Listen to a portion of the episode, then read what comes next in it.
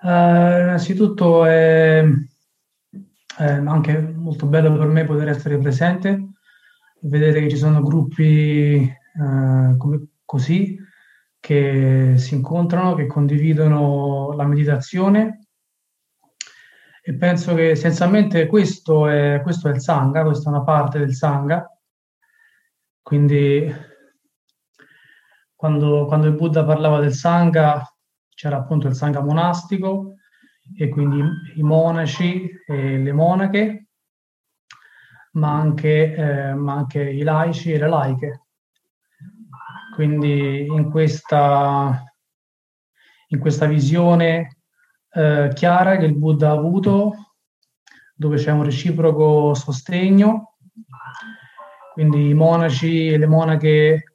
eh, da parte loro si impegnano nella pratica della rinuncia, della semplificazione del loro stile di vita,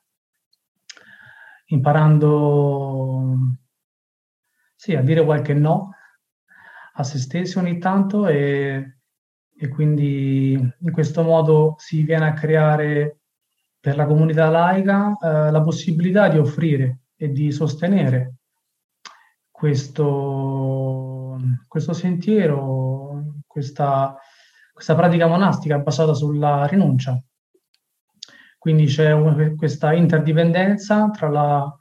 tra la comunità laica e la comunità monastica e questo ha permesso il buddismo di andare avanti per più di 2600 anni, quindi tantissimo tempo, tante le varie differenze cambiamenti sociali che, possono, che sono accaduti in, tutti questi anni, che sono tantissimi, eppure nonostante ciò questo ancora funziona. Funziona proprio perché tutti noi desideriamo offrire, contribuire, dare, essere parte di qualcosa un po' più grande, eh, di questo piccolo io qui seduto che guarda uno schermo. Eh, quindi e quindi sì, eh, questi incontri come la meditazione eh, ci, offre, ci offre l'opportunità di stare seduti, calmi, chiudere gli occhi e avvicinarci sempre di più a qualcosa di più profondo di un semplice io o me che cerco di risolvere i miei problemi o cerco di risolvere i problemi di qualcun altro. Quindi la struttura del, del Sangha è a sostegno della nostra pratica meditativa, della nostra pratica di purificazione e quindi una purificazione che implica, eh, eh, implica l'addestrarsi nei cinque precetti morali, eh, che è la struttura eh, per il Sangha laico, e i 227 precetti per la struttura del Sangha monastico. E, e questo semplicemente funziona,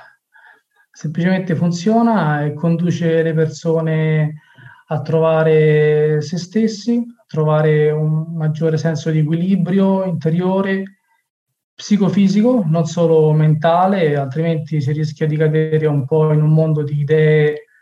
eh, un po' così, un po' insomma si finisce nel chiudersi nella testa, invece eh,